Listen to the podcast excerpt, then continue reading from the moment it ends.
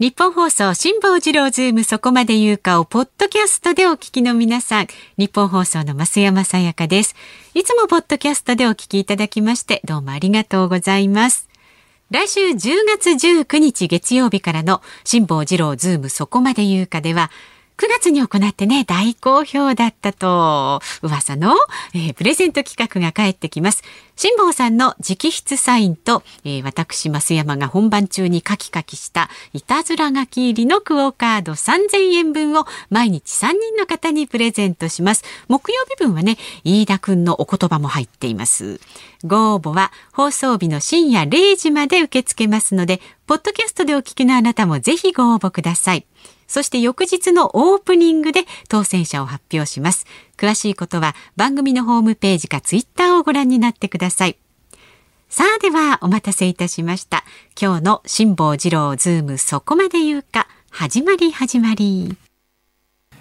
10月12日月曜日時刻は午後3時半を回りました。FM93 AM1242 ニッポン放送ラジオでお聞きの皆さんこんにちは。辛坊治郎です。パソコンスマートフォンを使ってラジコでお聞きの皆さんそしてポッドキャストでお聞きの皆さんこんにちは。ニッポン放送の増山さやかです。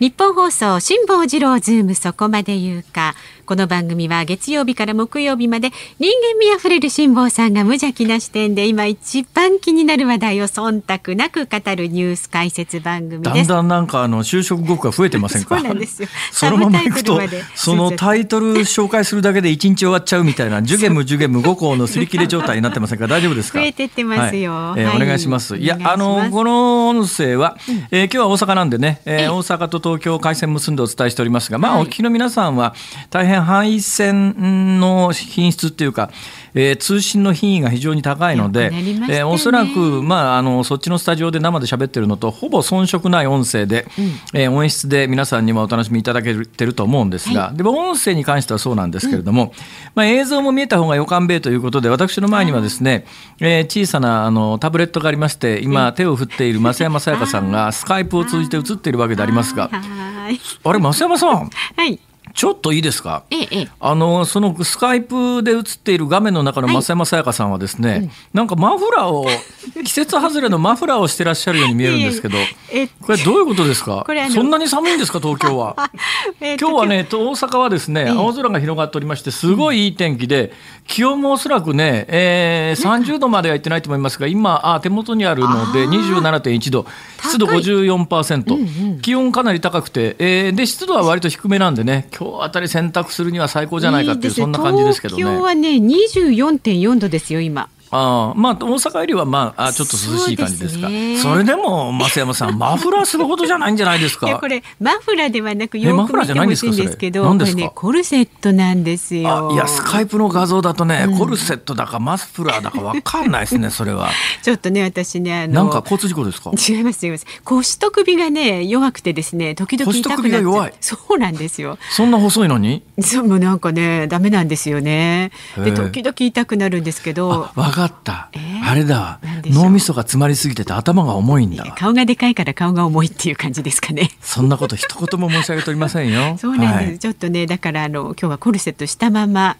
慎吾さんと向き合ってるんでございます。でもラジオはいいですね。首にコルセット巻いてようがマフラーしてようがわかりませんもんね。言わなきゃね。ただね動きがねなんかちょっとぎこちなくてちょっとロボットみたいな 動きになるんですよね。そうですね。首を回そうと思うと体ごと回るというやつですな。そうなんですよ。こうね。まあそんなこんなでございますけれども。いや私ね。うん。つくづくやっぱりね世の中見て回らないといけないなと思ったことがありましてね、この間からほらあのキャベツレタスの、ね、値段がだいぶ下がってきたって話をしてるじゃないですか、はいはい、でまあ結構スーパー行くことが増えたんですよ、キャベツレタスが安いですから。やっぱり今日のキャベツレタスの値段はいくらかなと思って 買いに行くわけですよ、で近所のスーパーを歩いていてですね、衝撃の事実に直面したんですね。どうしたんですか？いや、うすうす感じてはいましたし、一部の新聞では似たような記事になってますけれども、これから私が申し上げることは、どこの新聞も少なくとも一行も書いてない話なんで、この放送を聞いて、追っかけで取材に行ってネタにするところが出るかもしれないという大スクープです。また例のパターン。はい。また例のパターンって何ですか？辛坊さんがつぶやくと割と大きなニュースになるじゃないですか。いやそうなんですよ。そうなんですよ。ところがね、私がこんだけ一生懸命正しいことを言ってるのにですよ。正しいことを言った私に関しては一言もあの誰も取り上げずですね。私と言ってることは似てるんだけれども、若干の事実関係は間違っていたけども、言いたいことはわかるよねっていう藤野解説委員の発言をですね。週末朝日毎日クソみそに叩くというその記事の方がよっぽど全体のニュアンスとして間違ってるのにですよ。あの個々の言ってることは確かに藤野解説委員さんのおっしゃったことはそれ事実と違うよねっていうのが多数含まれていたんではありますけど、ね、トータルのニュースというと、日本学術会議に関して言わんとしてることは大筋間違ってないんですが、それを否定する週末の新聞記事がひどくてですね、明らかに今起きてることと真正面から食い違うようなことを平気でその藤野解説委員叩くために書いてくると。まあそれね叩かれるようなことを言っちゃうのは悪いかもしれないがそれで言うとまあ私自慢するわけじゃありませんが似たような趣旨なんですが私は事実を一つ一つ確認して言ってますから。誰も突っ込みようがない正しいことを言ってるんですが正しいことを言った私に関しては誰も一行も書かないんですよ。おかしくないですかこれ。まあそうですね。誤りの方まあそれは、うん、それはいいんです。そんな話をしようとしたんじゃな,、なくてですね週末こうあのスーパー近所のスーパー買い出しに行って、びっくら仰天したんですが。えーまあ、あの入り口のところに当然買い物かご置いてありますよね、うん、ショッピングかご置いてありますよね、うん、あれを取ってレタスとかキャベツとかをかごに入れますよね、はい、レジに持っていきますよね、えレジでお会計を済ましますよね、はい、レジで会計済ますときにどこのスーパーでもそうですけれども別のかごに入れ直すじゃないですか、うん、お金計算しながら、はい、だから私がショッピングに使った買い物かごをまず横に置いてレジの機械の前で物品を一つ一つ取り出して、まあ、バーコードピッみたいなことをしてですね、で隣の用意してあった別のカゴに入れますよね。で最後それで全部そっちのカゴに移った段階でお会計はいくらです？レジ袋いりますか、って話になるじゃないですか。ええほいで私はですね、まあ、環境のことも考えなきゃいけないんですけれども私あの今ですねゴミ袋のためにあのレジ袋がかなり有効なんですよ。有効活用してるんですよ。であれがないとですね今ちょっと生活に困るという現実もありますんで、うんうん、環境に悪いな申し訳ないなせっかくの趣旨から言ってね、うん、あれは3円がどうのこうのじゃなくてレジ袋を減らしましょうという社会運動なので、ね、ここでレジ袋くださいっていうのも申し訳ないなと思うんですけども、でも割と私ねレジ袋お願いしますっていうことが多いんですよ。はい。あそういえばねこの間有楽町の近所でね全然違う話ですけどね。全然違う話なんですけど、有楽町の近所のコンビニでですね、はい、あのレジ袋いりますかって言われたんですよ、うん、はいいりますって答えたんです私、ええ、はいいりますと答えたんですよ、はい、そしたらですね最後レジ袋なかったんですよ、ええ、すいませんあの私レジ袋いやお客さんさっきね自分のカバンに入りますって言いました。っていやいや俺自分のカバンに入りますなんか一言も言ってねえぞと。俺はレジ袋いりますかって聞かれたから はいいりますって言ったんだよ。ところがレジの人はですね入りますと聞こえたらしいんだよ。自分のカバンはなんか言ってないんだけど多分その自分のカバンはの部分は レジのおじさんが頭の中で構築したんでしょうね。なるほどなるほどなるほど。どうもねやっぱり、ね、断る人の方が多いみたいですよ。そうですだからね私みたいに貧乏くさいやつはきっとですね、断るに違いないとどうも向こうは鼻から思い込んでたみたいで私は「はいいります」って言ったのにお客さん「入ります」って言ったっていやいやいやいや俺は「はいいります」って言ったんで誰もカバンに入りますなんか一言も言ってねえわみたいな話になって。すごい話ですね。いやこれ実話ですから。いや面白い。実話です、それであ新たに別にお金3円払ってですね レジ袋をいただいて そこに詰めて日本放送まで行ったというこういうエピソードがあるくらい。だから今ねレジ袋をいりませんという人の方が多いんだと思いますよ。で、ね、レジ袋いりませんで、自分でエコバッグ持ってきて持って帰るんならいいんですが今大問題になってるんだろうなと私気がついたのは、週末えー、近所のスーパーに行ってお会計済ました後のカゴを、うんはい、その後横に詰め替えるためのカウンターとかのところまで自分で運ぶじゃないですか、うん。うんうん、そこに運ぼうと思ったら、うん、レジのところで詰め替えた後のレジのカゴに取っ手がなかったんです。これは結構衝撃でしたよ。だから、両手じゃないと持ち上がらないんですよ。はいはいはい、ね、取っ手がないから、取っ手があったら片手で持ち上がるじゃないですか。はいところがですね、取っ手外してあるんですよ。なんで？えなんでだと思います？私ねもうあえて聞かなかったんだけども、うん、もうそれもあの聞かなくても理由はもう明らかじゃないですか。そのまま持ってかないに？正解です。今ね、えー、えー、例のレジ袋の有料化以降ですね、はい、どこのスーパーでもですねあのカゴの盗難っていうのはすっごい増えてるんですって。なるでカゴ盗難するときにですねどうもなんか堂々と持っていくやつもいるらしいですよ、でお客さんそれやめてくださいって言うと「いやだって車まで運ぶだけだからいいだろ」うみたいなこと言ってそのまま持って帰っちゃうんですって。で結構ねゴミ出しでレジのカゴが出てるケースもたくさんあってあれね半端な数じゃないらしいですよそれが。そうですでまあ当然のことながらレジ袋に比べればはるかに高いですよね。であれもう持ってかれちゃたまらないっていうんで私の行きつけのスーパーではついに取っ手を外して取っ手外してたらそれなんかに詰め替えないと車まで運べないじゃないですか。で、ね、また取って外してあるカゴ持って帰っても他に使えないよなとか、えー、それでも持って帰る人は持って帰るんかもしれませんが。だから今ね衝撃の事実っていうか恐ろしいことが起きますねこの国はっていうかこの国だけじゃないどこでもななのかもしれませんけれども。それを近所のスーパーに行って自分で気がついたんです。どうですか？偉いでしょ。偉い 私これ新聞記者ならねこれで社会面一面かけますよでもねそうですよね。だからそのレジ袋が有料化されて以降、はい、あのレジ袋をね3円払ったやつその3円はどこに行くのかと、うん、ね基本的にレジ袋って1枚原価がいくらぐらいなんだと、うん、で利益はじゃあコンビニは上がってんのかスーパーは上がってんのかプラスマイナスどうなんだとお客さんはどの程度エコバッグを持ってくるのか、エコバッグいくつぐらい持っててそれがいくらぐらいなのかとか。でカゴがどのぐらい万引きされてるのかとか、それがどのぐらい店にダメージを与えてるのかとかいろんな視点でこれ1枚記事書けますからね。今後そういう記事が現れたら私のラジオのパクリだと思ってください。ここ発信だということをねちょっとね、はい、これ私オリジナルですから自分で気がつきましたから、うんうんうん、はい、レタスね買いに行くもんですね。そうなんですよ、やっぱりね、ね、買い物とか行かない。だから総理大臣とかね、政治家の皆さんもね、休みの日は自分でね買い物に行ったら世の中のことが分かると思いますよ、ね、だからねそういう立場になっちゃうと自分でなかなかスーパーとかきっと行かないと思うんだな、うんうん、なんかテレビカメラの回ってるところに、えー、デパートに行ってネクタイ買ったりするじゃないですか。いやとりあえず休みの日は近所行ってレタス買ってみろと、うん、ね、そういう意味じゃ私なんかねきっといい政治家になれるんじゃないのかなってそういう余計なことを言うとまたほらこういうところだけつまんで書くメディアがあるんですこれの方がニュースになりますから辛坊さん今ご自分で口走ったんですからねちゃんと自分で回収しといてください、ね、いやいやちょっとぐらいニュースにしてくれっていう思いもないではないんだけど。なるほど。まあ以上です。ぼちぼちいきますか。わかりました。では株と為替の動きです。今日の東京株式市場日経平均株価は先週金曜日に比べまして61円安い2万3558円69銭でした。これ新規の買い材料を書く中で利益確定売りなどに押され気味の銘柄が多く難聴な、えー、展開となったということだそうです。まあそのあたりあれですね。これから株価どうなるのかも含めて今日はあの経済の専門家が4時台お出になるんでしょ長浜さんいらっしゃいますあ長浜さんね、はい、えー、おなじみ長浜さん隣のビルから歩いてくる長浜さん。第一生命経済研究所ね、えー、長浜さんがいらっしゃいますので聞いてみたいと思います。はい。また為替の方はですね現在1ドル105円42銭付近で取引されています。先週の木曜日と比べますと53銭ほどの円高となっていますね。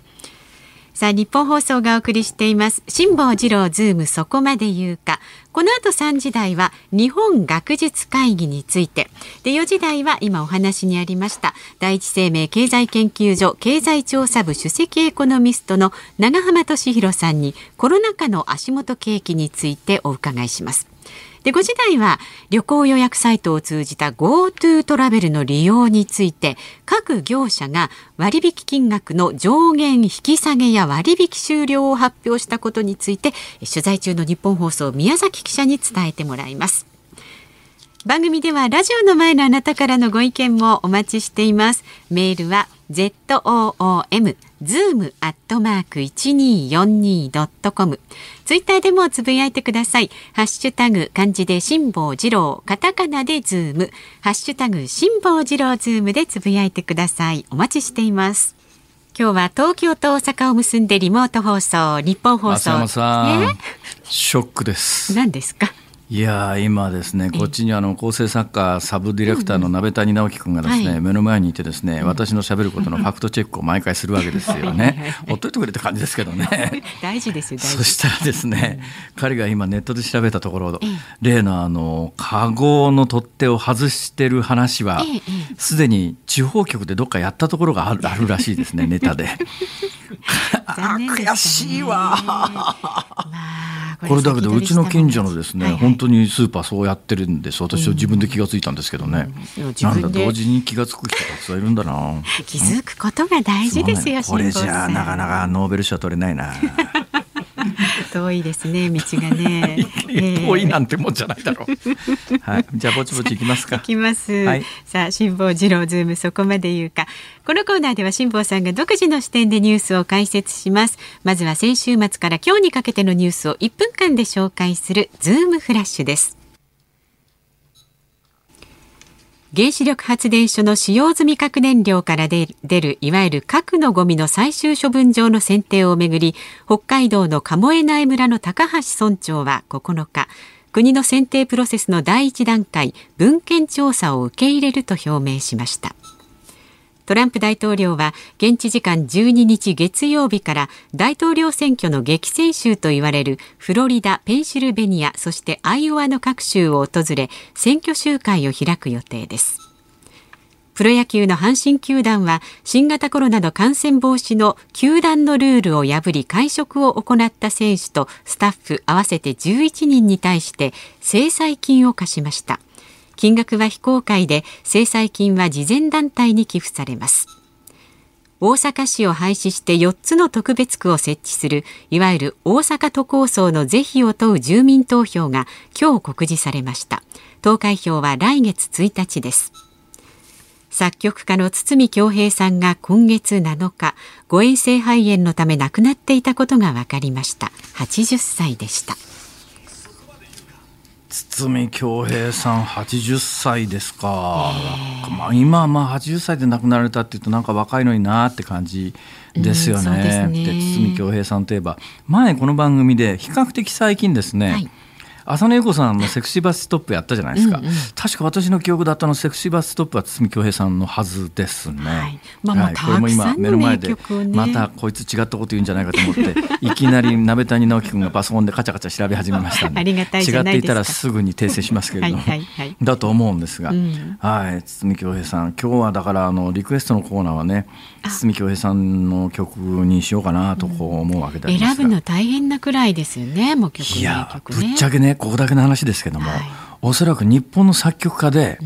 最も稼いだうちのトップか2位か3位までには絶対入ると思う。そうでしょうね、はい、だからベスト5には絶対入りますからでまたね、言っちゃなんですけど私ね昔あのレコード CD、まあ、まだレコードのあのドーナツ版がある時代ですけれども、うんうん、出したことがあるんですよ。番組企画みたいなやつでね、はい、でその番組企画で出したレコード CD はあるんですけども、えーで一応ほら歌手印税って言って歌い手にも若干の印税が入りますけれども、はいはい、歌手印税ってねほぼただみたいなもんですよ。やっぱね作詞家作曲家に入る印税とは歌手印税は比べ物にならないんですね。だから有名な歌手の方がまあシンガーソングライターじゃなくてどなたかがお作りになった曲を歌うということになると、その歌ってる歌手の皆さんがバーンと有名になってみんな知る存在にはなります。だから他の収入もたくさんあるんでしょうけど、少なくともその歌を歌って得られる収入というのは作詞作曲家の方とはもう比べ物にならないんですよ。でいうとこの堤恭平さんがどんだけのヒット曲があるかということを考えたら、うん、下世話な話をしますけど、ね、とてつもない遺産だと思いますよ。まあ、そうですよねでこれがまたね印税ですから、うん、今後も著作権の切れてないやつはずっと印税発生し続けるわけで。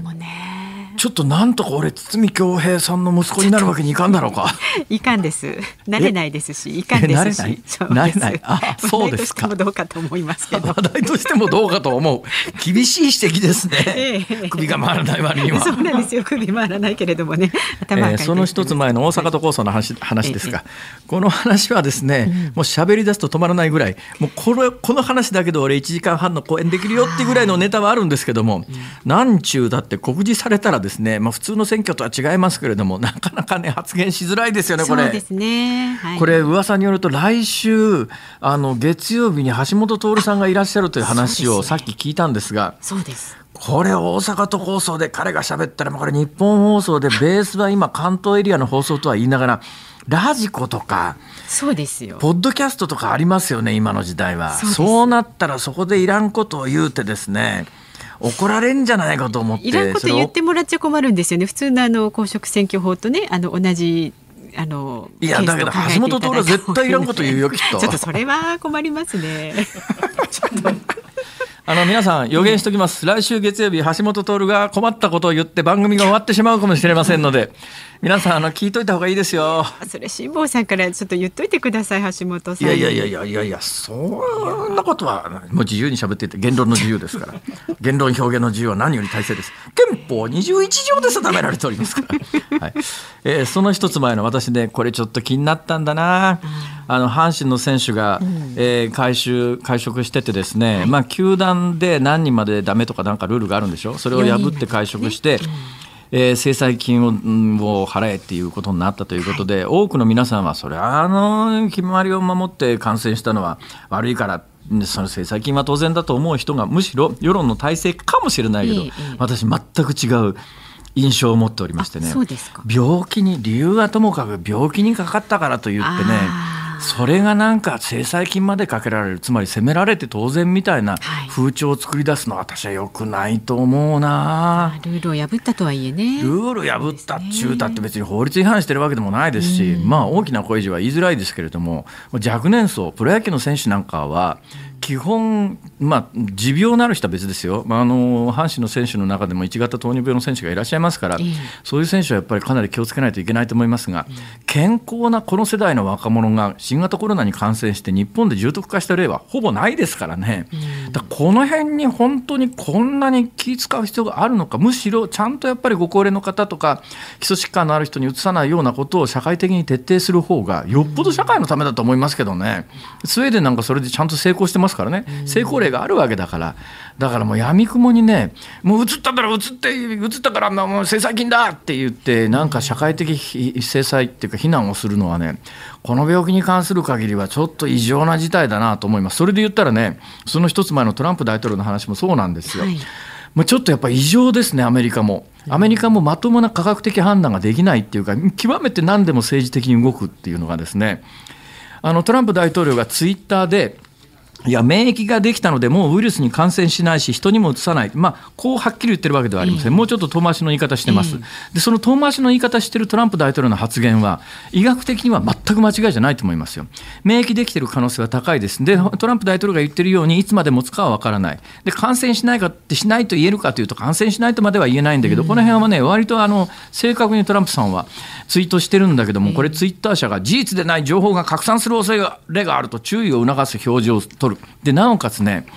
非常に問題だと思うのはあのトランプさんの感染の日時をこうずっと詳細に見ていくと、はい、えー、っとね9月の29日か20あじゃないな、えー、もうちょっと前だな9月の26日か27日に感染してると見られます。うんはいで9月の29日に1回目の討論会が行われて10月の1日にあの感染していると発表があって2日に入院して、えー、5日か6日に退院してるわけですよ。はい、で今まあ元気そうですよね。この時系列を見る限りでなおかつ最近あの今日のニュースで最新ニュース今日はあの新聞に朝刊がなかったですけれども、多分夕刊があれば夕刊には書かれるタイミングだと思うんですがトランプ大統領おそらくねウイルス検査をして陰性が出てるんですね。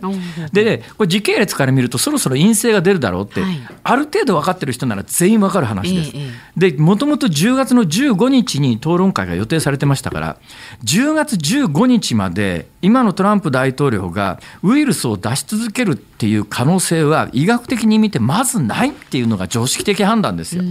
ところが10月15日を待たず、もう先週末の段階で、この討論会の主催者は、えー、ネット討論にすると、ネット討論に応じないんだったら中止だって言って中止にしちゃったわけですよ。はいだけどもう極めて非科学的なのはこの時系列を見る限りおそらく今週の頭ぐらいにトランプ大統領は陰性の証明ができると。10月15日には少なくとも人に感染させ恐れはトランプ大統領は全くなくなってるっていうのが分かっていたはずなのにこれ討論会中止にしちゃうっていうのはかなり政治的な動きでね。でこれをやり始めるとある程度分かってる人はやっぱわざとみんなでなんか意地悪してんじゃないの？と極めて一つ一つの動きが政治的なんじゃないの？そう判断する人がいてもおかしくないな。ちょっとなんかアメリカもね極めて非科学的なことをみんな言い始めてるなっていう感じが今回のことで私は非常に鮮明に感じましたね、ツイッター社の動きも含めて、まあ、この話は明日以降もね、引き続きすることになると思いますから、ちょいと楽しみにしておいてください。で、日本学術会議も今日詳しくやろうと思ったんだけど、時間がなくなりましたんで、はい、明日明後日必ずやります。わかりました。この後、ズームを4時台に行います。10月12日月曜日時刻は午後4時を回りました。日本放送関西社から辛坊治郎と。東京有楽町日本放送のスタジオから増山さやかでお送りしています今日は大阪とねリモート放送してますけれども今日本当に大阪ね素晴らしいお天気ですけれどもね、うん、東京もあの今私が見ているスカイプの東京の側像でも、はい。うん、えー、増山さんの後ろに窓が見えますが窓の外は晴れてますね。そうなんです。日差したっぷりちょっとねあのムシッとするかなっていう感じはあるんですけれどもまあまあ過ごしやすい。週末ね、えー、土曜日あたりあの関西は台風14号の影響でちょっと天気悪かったんですけど、はい、関東どうでした？台風14号ってほとんど影響なかったんですか、まあ、雨は降りましたけれどもなんか島の方は島の方は結構なんか警報出てますそうですね。特別警報出ましたけれどもね。はい、えー、いうことでね、えー、ぼちぼちお届けしてまいりますがしかし、まあ、こうスカイプで見てると本当に増山さんの マフラーが気になって気になって。これはコルセットです。それは何ですか？ええ。あの首が痛いという持病を普段から持っているから別に病院に行かなくても自宅にコルセットがあって 調子悪いなと思ったら自分でパコってするわけですか？そうなんです。あの前にあのお医者さんに行った時にこう購入したものなんですけども、それだとちょっと武骨なんで自分のあの可愛いハンカチをそれに巻いて ああそれでか。普通のコルセットって白いなんかプラスチックみたいなものでできてるという医療器具というのが丸分かりなんですけれども、うんうん、増山さんのコルセットはですねどう見ても あの、ヨーロッパの中世かなんかの貴族が首のところになんかフリルいっぱいついてるヨーロッパの王族の皆さんがあのね、えー絵画の中で出てくる首の周りにあるじゃないですかふわふわのやつ、あんな感じですよねそれ。これねあのハンカチを巻いてちょっとね、えー、華やかにしてみまそれだと街歩いててもコルセットだと気が付く人は少ないかもしれませんね。一見マフラーに見えますよね。いなやっぱりあれですね増山さんのような方はその辺の、えー、こともやっぱ気にされるんですね。汗とかファンデーションなんかもつかないしね時間にいいですよ、えー、試しくださいさすが美大卒。そうですか？お試しくださいって私別に首の周りにコルセット巻く必要は 今のところないですから、ね、ありがたいことにありがとうございます。さあではここで辛坊さん、はい、お知らせなんですけれども。来週10月19日月曜日からの辛坊治郎ズームそこまで言うかは特集知ってること全部喋っちゃうよスペシャル。いえ全部は喋りません。あの 本当に基本的に全部喋るとですねそらやばみみたいなこともたくさんありますから。ギリギリのところをね。ギリギリのところですね、はい、とりあえず辛坊治郎の話を聞け、ということで3時台4時台は辛坊さんが菅政権から日本学術会議大統領選挙大阪あその日本学術会議ねさっき言わなかったんですけれどもね、うん、日本学術会議もびっくりするのはですね、ええ、日本学術会議のトップだった人の過去の発言録みたいなやつを見てたらですね、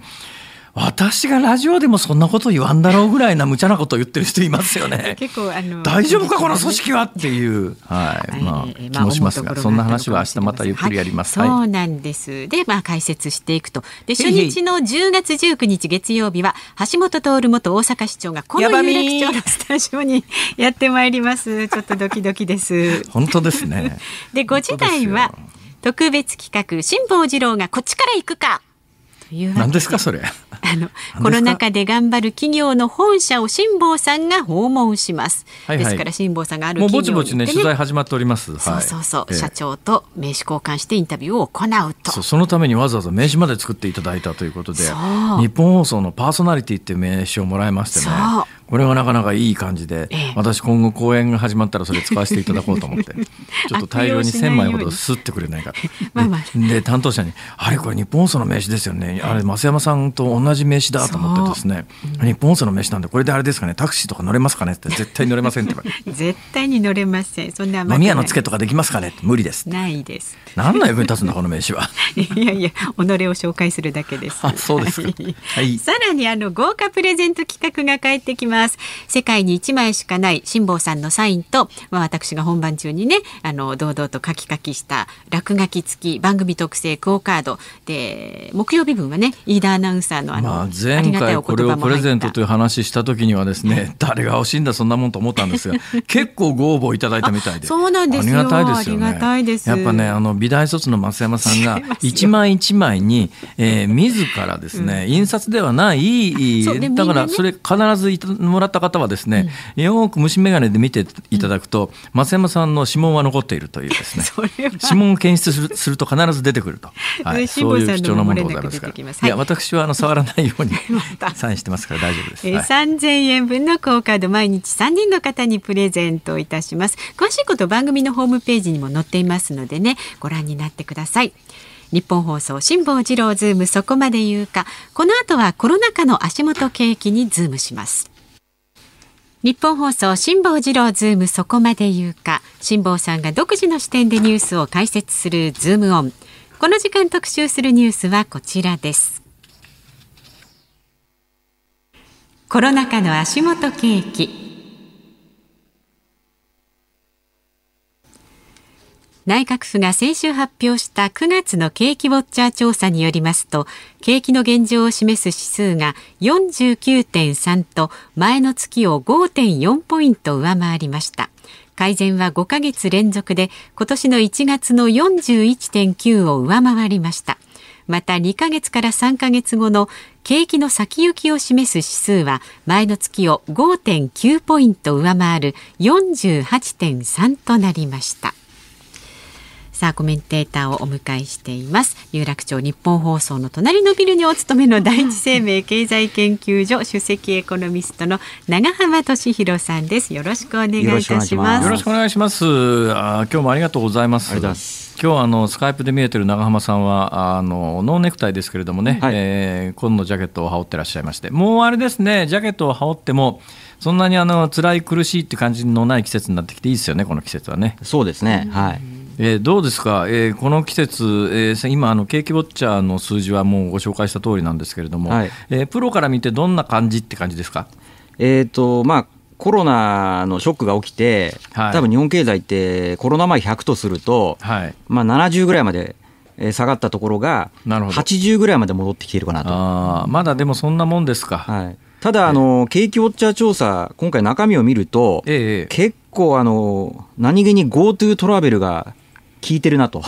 いや GoTo トラベル効いてるはずですよ、だってね、私、あの実は昨日読売テレビという、私、こっちでずっと長年勤めた会社の、えーまあ、取材でですね、えっと、松山行ったんですよ、道後温泉の松山、うん、まあ、お客さん、結構いっぱいですね。うん、思うんですけど、えー、多分ね、私なんかもそうなんですけども、あのコロナが流行る前は、はい、去年1年間で何回海外旅行行ったかっていうぐらい、まあ、それは私、YouTube の旅の取材も兼ねてるんですけども、うん、でもものすごい数、海外行ってたんですが、今、海外に行けませんから、うん、旅行行こうともしたら国内しか行けないじゃないですか。そうです、ね、だから、だからそれにプラス GoTo で相当行ってんじゃないかと思うんですけどね。はい、私もあの実は明日松山行きますんで。えー、はい、私も確認してきます。はい。明日松山？はい。それ何しにですか？え、こ公園です。あの今日今日岡山行って明日松山ですね。え今日岡山行って明日松山？はい。あ公園は明日岡山で明後日松山なんですけどいずれもあの前の日に入ってという。はい、ちゃんと GoTo トラベルも使います。はい。え、仕事で行くのに GoTo 使っていいんですか？いや、あの、いや、予約、予約すると勝手にもう割引されちゃうんですよ。ああ、本当は長浜さんのような方はフルで10万円のところへ泊まりたいんだけども、自動的に割引になっちゃうこういうことですね。いや、私は本当に安いところですから。はい、まあいいや、それ、そんなことはどうでも。そんなことはどうでもいいや。はい、え、やっぱ GoTo 聞いてますか？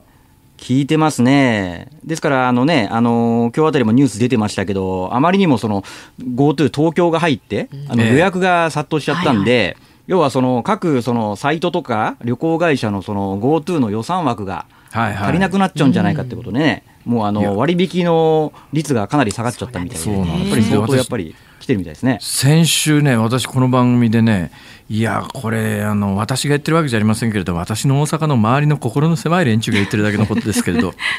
なんか東京が10月1日から加入になったって対象になったことで、これで一気に予算使われちゃうと、俺らが使う分がなくなるんじゃないか、東京もなんか外せって言ってる関西の心の狭いやつがいるよという話を先週したんですが、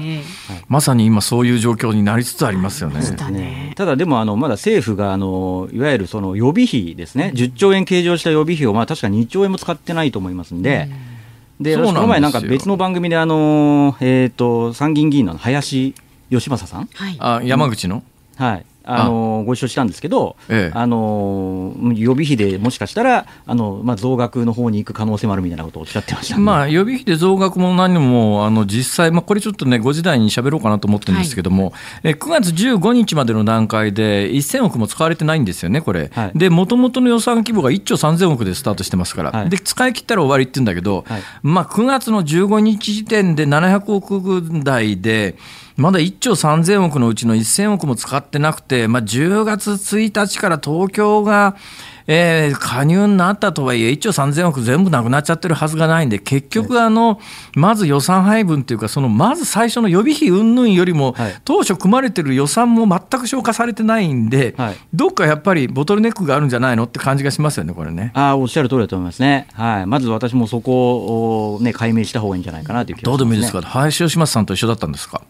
はい、林芳正さん、今、渦中の人でね、山口で次、衆議院選挙になった時に、参議院から衆議院に乗り換えようかどうなのかって言って、はい、結構大騒ぎになってますよね。あそうですね、なんか視聴者の方からも、ね、質問来てましたけど、あなんかおっしゃってました、林さん。はい、あいやなかなかやっぱり明確な回答はそうでしょうね、それなんか言ったら大騒ぎになりますよ。はい、だって先週かな、林芳正さんがもしかすると衆議院にくら替えするんじゃないのって、なまあ、衆議院にくら替えした理由はよく分かりますよね、やっぱり参議院議員と衆議院議員じゃ将来総理大臣になれるかなれないかっていうことを考えたときに、はい、やっぱり衆議院議員になっとかなきゃっていう思いはあるし、ね、林さんのキャリアからすると、自分が総理大臣を目指す男だと自分も思ってるはずだし、はい、でそれを阻止するために、くら替え立候補するかもしれないと言われてる衆議院の選挙区の、えー、議員を抱える二階派がわざわざその選挙区に乗り込んでいって、パーティー開くみたいな大騒動になってますから。はい。この林芳正さんの話は今後かなり引きずるだろうなと思いますが、はい、えー、そんな話を今長濱さんに聞いてもしょうがない さあで、えー、今後どうなりますか？経済は。まあ、一応、そうですね、あの最悪期は出してきたので、ええ。ー、まあ、少しましにはなるとは思うんですが、はい、ただやっぱり懸念されるのが、まあ、秋から冬に向けて、えー、えー、もしかしたらそのまたあコロナの陽性者がですね、はい、あの増加に転じてきたりとかするとですね、えー、えー、ちょっと怖いなと。ですで、に海外はちょっとその兆候が出てきてますので、ここはちょっと十分ですね注意しなきゃいけないなと思います。えーで、えー、新型コロナの話はもうちょっとこれからどうなるか、今予想してもわからないんで、はい、菅政権になってから、結構予想が可能なことがいくつかあって、ですね、はい、携帯電話料金の値下げっていうのが今、訴状に上っていて、NTT がドコモを完全子会社化する方針じゃないですか、はい、これ、どう読んでます？いや、あのそれによってかなりあの料金の値下がりの実現可能性は高まったかなというふうに思うんですね。あれ、なんでしかし、NTT のがどこも子会社化すると、その今おっしゃるように、可能性が高まるんですか、はい、要はですね、あのドコモのままですと、はい、要はそのドコモの株持ってる株主に対して、ええ、やっぱりまあ利益を最大化させなきゃいけないので、はい、そうすると、携帯料金の値下げっていうのは、まあ、それはやっぱり収益に直接的にはマイナスに効いてきますから、えまあ、なかなか値下げしにくいわけですね。まあ、それがまあドコモの傘下に入ることによって、直接こう、ね、株主の収益最大化っていうのを NTT の傘下に入ることによって、ね、そうです、あの、はいはい、見なくてもいいので、ええ、まあ、そういう意味では、あやりやすい。で、さらに言うと、おまあ、親会社の NTT のですね、はい、えー、筆頭株主は日本政府ですから、えー、えー、そういうことを考えると、まあ、かなりやはり、あの値下がりの影響が出てきた、あのこう可能性が出てきたかなと思います、うん、NTT が値下げすると、当然、ソフトバンクや au も今のまんまってわけにはいかないという構図ですよね。と思いますね、でさらに言うとね、あのまあ、楽天の方がですね、まあ、はい、相当やっぱり安くしてきそうですから、えー、まあ、そういうことを考えると、えー、かなり下がるとは思うんですが、えー、あただ一方でそれはああの通信会社の収益的にはマイナスに効いてくるので、はい、私個人的にはその一方でね 5G とかのその設備投資とかこれから、やっていかなきゃいけない中で、まあ、そういったね通信技術とかその辺のところの、えー、安全性なり安定性のところはちゃんとあのやってもらいたいなと思います。いやそうですね。で、えー、この発表っていうか方針になってからどうも収益構造悪くなるんじゃないのということで携帯電話会社の株は下がる傾向だったりするので、はい、日本経済全体見たときにそれはまあ携帯電話のユーザーは安くなるのは嬉しいんだけど、はい、日本経済全体見たときプラスマイナスどっちなんですかねこれ。あの結構微妙ですね。だから単純に言ったらその企業部門から家計部門への単純な所得移転なんですね。はいはい、ただでもやっぱり私の計算だと携帯料金仮に今から4割下がれば、ええ。2.7兆円ぐらい家計の負担が減るので、えそんなにこれ、消費税1%引き下げと同じぐらいのインパクトがあるんですね。はいはい、そういった意味では、まあ、家計にはまあ、結構プラスだとは思うんですけど、えー、うん、当然やっぱり、ね、通信会社は結構厳しいので、明確にプラスかマイナスか微妙。家計にプラスなら、家計が他に消費を回すと、経済的、経済に与える影響は悪くないけど、本当にそうなるかどうか分かんない、はい、そういうことですよね。そうです。はいまあ、今4割とおっしゃいましたけど、どうですか、4割は下がらんでしょう。うんどまあ、でもですね、2017年から2年間で、実はあの携帯の通信量はですね、えー、えー、9.1%下がってるんですね。はいはいはい、はい。ってことからすると、まあまあ4割は難しいかもしれないですけど、えー、私は半分下がればいいかなと思ったんですけど、まあ、NTT ドコモ子会社化とかそういうのが出てきたんで、はいはい、まあ、まあ3割ぐらいいってほしいなと。なるほど。感じで見てますね。3割いく可能性があると、はい、いつ頃ですかねこれ？いやでもさすがにあれじゃないですかね。あのそんなに時間はかけないでやってくるんじゃないですかね、いきなり3割は難しいと思うんですけど、ええ、まあ、それこそ年1割ペースぐらいで、3年ぐらいかけてなんか下がるんじゃないかなと、個人的には期待してますが。これやっぱりあの下げるということを発表して、まあ、新型コロナの感染状況っていうのを別に置いとくと、単純にこの話だけだと、はい、インパクトのある発表して、解散に突入したいとか、当然、政権は考えますよね、これ。あまあ、そうですね、まあ、でも今のなんか情勢といいましょうか、いろんな見通しを見ると、なんか、オリンピック後じゃないかみたいな話とかあ、まあ、いろいろありますね。出てきてます、ね、どうなんですか、これ、あの長濱さんの立場だとなかなか言いにくいと思いますけどね、はい、一説によると、やっぱり今の NTT の幹部や日本政府は、どこももともと独占企業に近かった会社なのに、はい、なんかあっという間に収益でソフトバンクや au に押されて、ドコモの経営者、アホじゃねえかと怒ってるっていう噂がちらほら聞こえてきたりなんかするんですが、どうなんでしょうか？いや、やっぱそれはなかなか 私の言葉からは、まあちょっと親会社がね、あの株主だったりしますんで、なかなかそれ難しいですね。言いにくいですか？あ、黙っちゃった。黙っちゃった。いや、ちょっと、はい、すみません。私も一サラリーマンなもんですから、なかなかちょっと。すみません。あ、そうなんだ。はい。わかりました。それじゃあ、全然違う話しますけども。えー、もう一つあの菅政権の目玉商品でですね、はい、地銀再編っていうのがなんとなく言われてるじゃないですか、はい、この地銀再編っていうのは要するに何が問題でこれから何が起きそうなんですか？まあ、要は結局、そのまあ、地方に、まあ、経済も縮小してきちゃってますんで、えー、まあ、銀行がまあ多すぎると。はい、で、まあ、そこをまあ再編して、えー、効率化して、えー、要はその、まあ、地銀とかにいらっしゃるその優秀な、あのまあ、人材をですね、こう一部こう開放することによって、新たなこう成長分野とかに、人的資源がこう再配分されることによって、えーまあ、経済を効率化して成長させていく、まあ、まさにその構造改革の、えー、一部だとは思うんですが、えー、あただ、それって、じゃあ、いつやってもいいんですかっていうと、私はそこは結構注意してみなきゃいけないと思っていて、まさに今みたいなそのコロナ禍で、まだ日本経済がまだ正常化していない状況で、ええ、あまり急激にその地銀の再編みたいなことをやってしまうと、ええ。ー、当然その、まあ、人手不足の、ね、状況であれば、ね、新たにこう働くところが見つかると思うんですけども、はい、なかなか経済が元に戻らない状況で、えー、そういうことを拙速にやってしまうと、えー、いかがなもんかなと。経済戻らない可能性もあるんじゃないかなというところはちょっと心配してますどうなんですか、エコノミストの目から見て、日本の地方銀行って数多すぎるんですか？うん、てか、まあ、あのそもそも金融の需要自体が減ってきてるっていうところがマクロ的にあってどういうことかっていうと。金融の需要っていうのは要するにあの中小企業が金貸してくれって言わなくなったってことですか？あそうです。要はマクロ的に見ると要は日本経済ってなんで今成長が長期に停滞しているかというと、はい、海外に比べるとあの普通企業ってお金を借りて投資をして成長していく主体なのに、日本はもう90年代後半のデレデフレ突入以降に、ええ、なぜか日本は企業があのお金を貯め込む主体になっちゃっていて。はいはいで結局、その金融っていうのはいかに、えー、お金を貸すかっていうところが根幹のビジネスですから、えー、そのお金を貸す、まあ、お金を借りる需要っていうのがなくなっちゃってきてるんで、えー、まあ、そうなる。でこれってまあ世界的な動きとしてなってきてるので、そうなるとやはり既存の金融ビジネスっていうのは、もうこれはあ元のおボリュームはいらないかなと。いうことにもうすでになってきているね、そういう大きな構造的な変化になかなか日本のいろんなシステムがついていっていないっていうことなんでしょうね。おっしゃる通りですね、はい、で長間さん、はい、多分ね次回お出いただくのが一月後だとするとその段階でアメリカ大統領が1月以降誰になるかが決まってると思うんですけども。はいこれ、なんとなくあの今、エコノミストその他の皆さんの話を聞いてると、はい、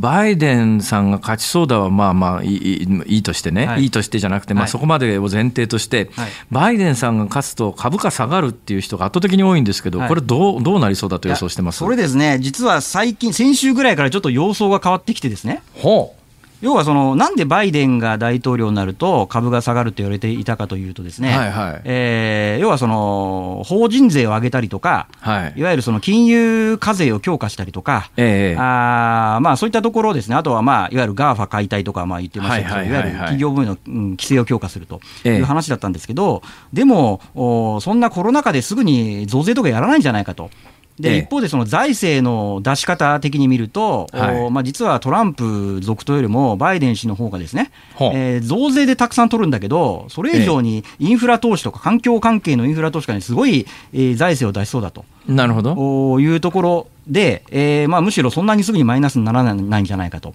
でむしろ足元のあのマーケットが一番警戒しているのは、あのバイデンが勝つにしても、はい、ギリギリトランプが負けるとですね、またトランプが訴訟を起こしたりとかして、その大統領選の結果が出るのがすごい長引いちゃって、政治が止まっちゃうんじゃないかと、そのリスクで警戒が一番強まってるんですけど、先週あたりはやっぱりバイデンのその支持率が上がってきちゃってるんで、結構大差で勝つんじゃないかと。い。うところで株が上がってきたんですね。あなるほどね、はい、ぎどちらに転んでもぎりぎりどっちが勝って裁判になるようなことになっていつまでも大統領が決まらないよりはどっちにしろ早く決めてくれってことですね。そうですそうです。はいもうマーケットは本当に目先のことしか見ないんで、そういうので結構あの動くんですよね。はい、はあ、そういうことか、はい、じゃあ今の流れでこんだけ大差ついてきたらバイデンバイデンだべえと、はい、ちょっと11月3日の投票でリアルな投票で、まあ、郵便投票遅れて開票されますから、はい、11月3日のリアルな投票でもバイデンが勝ってるということならば郵便投票を加えたら、はい、えー、絶対バイデンが勝つが決まってる、だからそのタイミングでトランプが、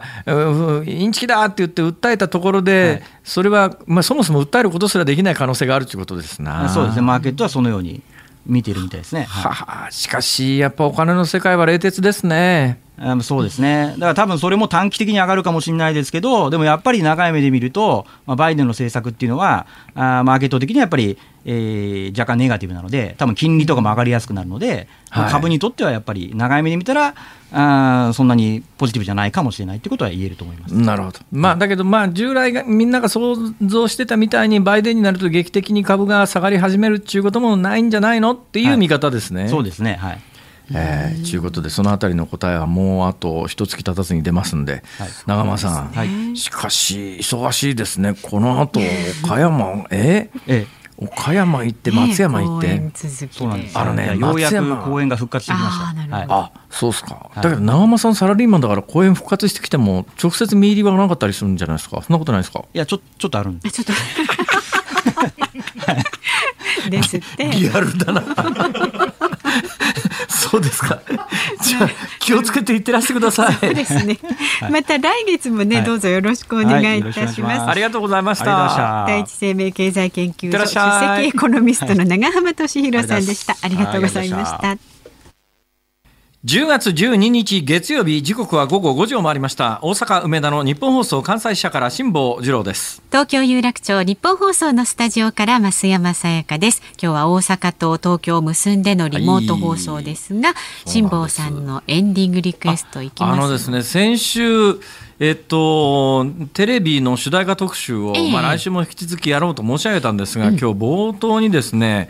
あの作曲家の堤恭平さんが80歳で誤嚥性肺炎で亡くなられたというニュースが飛び込んできまして、私ねめったにカラオケ等で歌うことないんですけども、カラオケで私が歌う時の定番曲がですね、これがまああまりちょっと皆さんにとっては若干意外感はあるかと思いますけれども、マッチ近藤正彦さんの 「ギンギラギンにさりげなく」なんですよ。本ですか、えー、えー、なんだったらここで歌ってもいいぐらいですけどね。これは多分ね歌詞覚えてると思うな。だから歌詞カード見ずに歌えると思いますけどね、えー、あの「ギンギラギンにさりげなく」というのは堤恭平さんの名曲ですからね。えー、そうです、ね、でこれお願いします。あわかりました。これはもう確実にございますので準備いたします。はい、さあ番組ではラジオの前のあなたからのご意見ね24時間受け付けていますので明日の放送で扱ってほしいニュースなどもね送ってください。メールは z o o m zoom アットマーク一二四二ドットコム。ツイッターはハッシュタグ漢字で辛坊治郎カタカナでズームハッシュタグ辛坊治郎ズームであなたからのメッセージお待ちしています。辛坊さんが独自の視点でニュースを解説するズームオン。この時間解説するニュースはこちらです。GoTo トラベル大手サイトで値引き減額相次ぐ。旅行予約サイトのヤフートラベルや一休 .com じゃらんは GoTo トラベルを利用した割引の上限を1人1泊あたり最大3500円に引き下げると発表し楽天トラベルは予約を1会員あたり1回に制限しました。また D トラベルとリラックスは GoTo トラベルを使った割割引販売を終了しました。えー、っと何が起きているのか、今日はあの宮崎優子さん記者が、えー、詳しく伝えてくれるんですよね。はい、都庁からですか、宮崎さんそうですね。はい、えー、宮崎さんよろしくお願いします。はい、よろしくお願いします。まあ改めて今リードにもありましたように。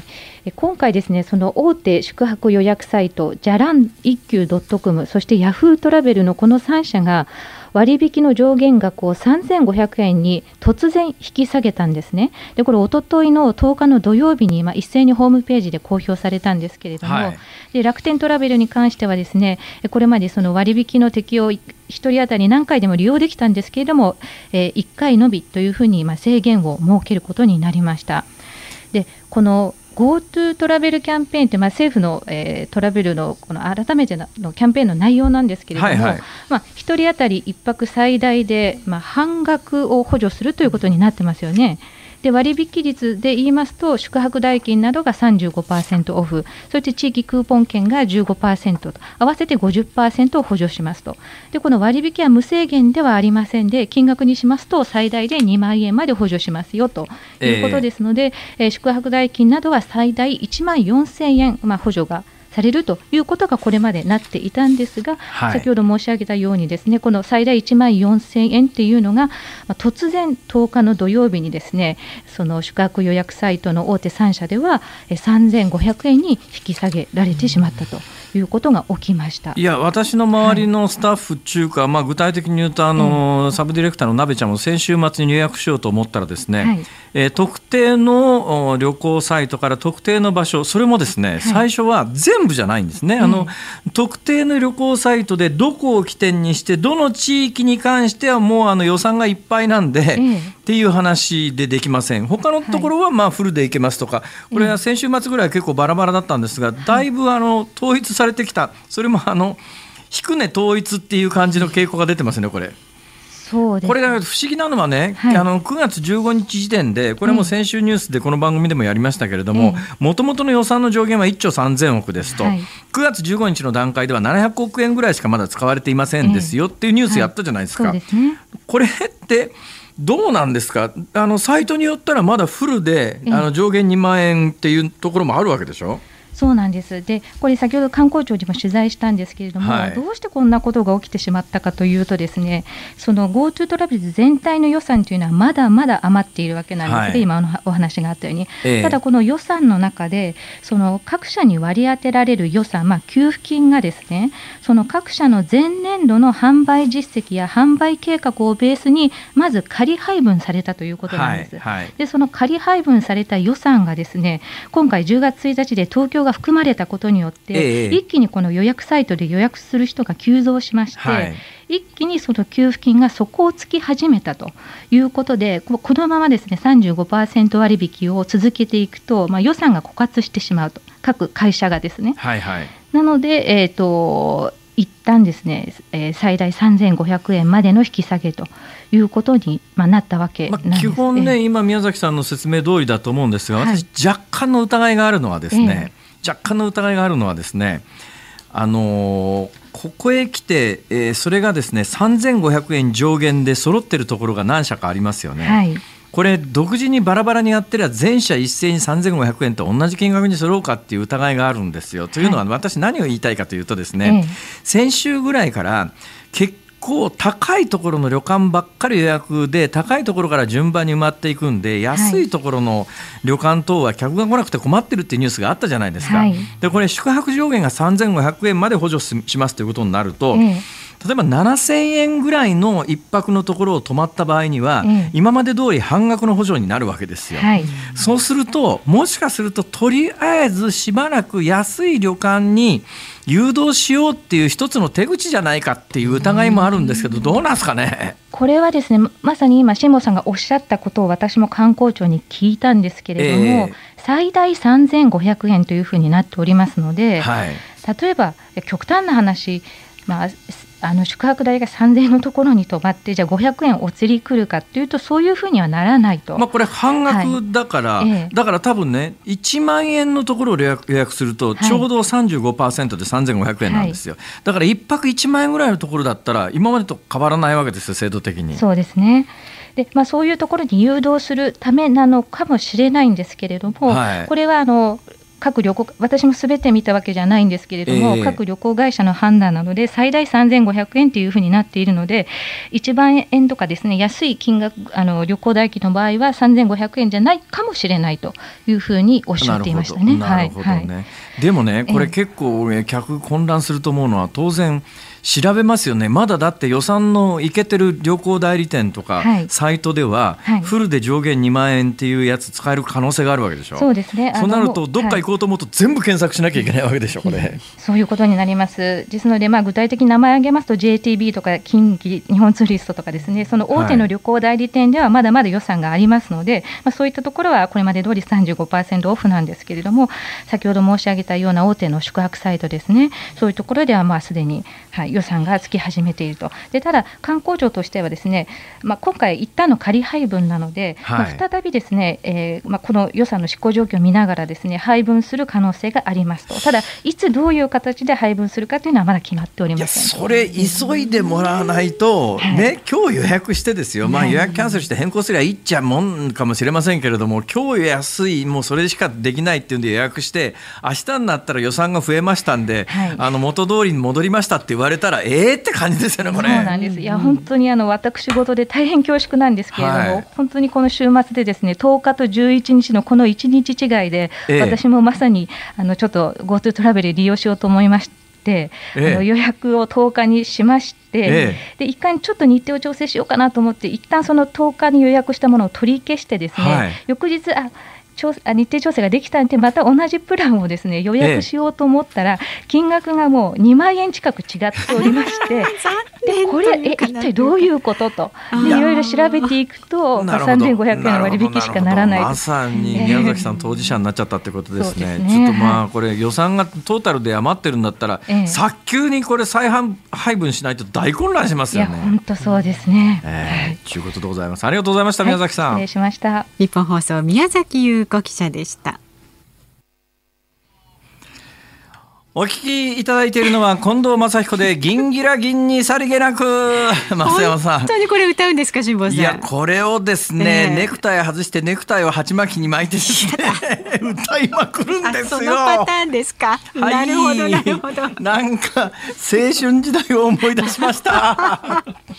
ちょっと、ね、意外でした。でも堤恭平すごいですよね、えー、だって見せられてスニーカーブルースブルーライト横浜また会う日までロマンス木綿のハンカチームそう。それはもうどんだけどんだけあのヒット曲並んでんねんっていう感じですから、ね、しかもなんかパターンがそれぞれ違ってね。いやそうなん多彩ですよ。いやあの曲もなんか噂によるとサザエさんもそうじゃないかって話もあるぐらいですからね。そうでしたっけ？はいロマンティックが止まらないとかね、はいはいはい、仮面舞踏会。はいみんなそうですよこれ。すげえなやっぱり堤恭平、えー、ただまあね、えー、先ほど訃報が入ってまいりまして、はい、80歳でえー、誤嚥性肺炎、まあ、ご高齢の方は本当にねあの飲食の時に肺に食べ物が入るっていうのは、はいはい、これ非常に多いんで、はい、お気をつけいただきたいと思いますけれども、ね。えー、名曲近藤正彦銀ギラ銀にをさりげなくお聞きいただいております。じゃあ今度辛坊さん歌ってくださいねいやもうちょっとネクタイ頭に巻くようなことはしないと思うんだな。巻かなくていいですから。それやらないとテンション上がんないんだじゃあ巻きますから私が強引に。あそうですか。えっとお聞きの日本放送この後は健康あるあるワンダフを挟みましてショーアップナイタープレイボールです。そして明日の朝6時からは飯田浩二の OK 工事アップ。ね今週から今日からですね飯田君戻ってます帰ってこられたんですか？そうなんですよ。それ何嫌そうに言うことなんじゃないですかいやいや嫌そうに言ってないです。コメンテーターはジャーナリストの有本香里さんです。7時台は産経新聞ワシントン支局長の黒瀬義成さんにアメリカ大統領選についても伺うということです。で辛坊さんはね明日は有楽町にねいらっしゃるということで待ってます。ああ黄昏マイバラブもそうだ。ああいやあなんてこと言ってると時間がなくなってきました明日はそちらに伺います。よろしくお願いします。辛坊治郎ズーム。そこまで言うかここまでのお相手は辛坊治郎と。増山さやかでした。明日も聞いてちょうだい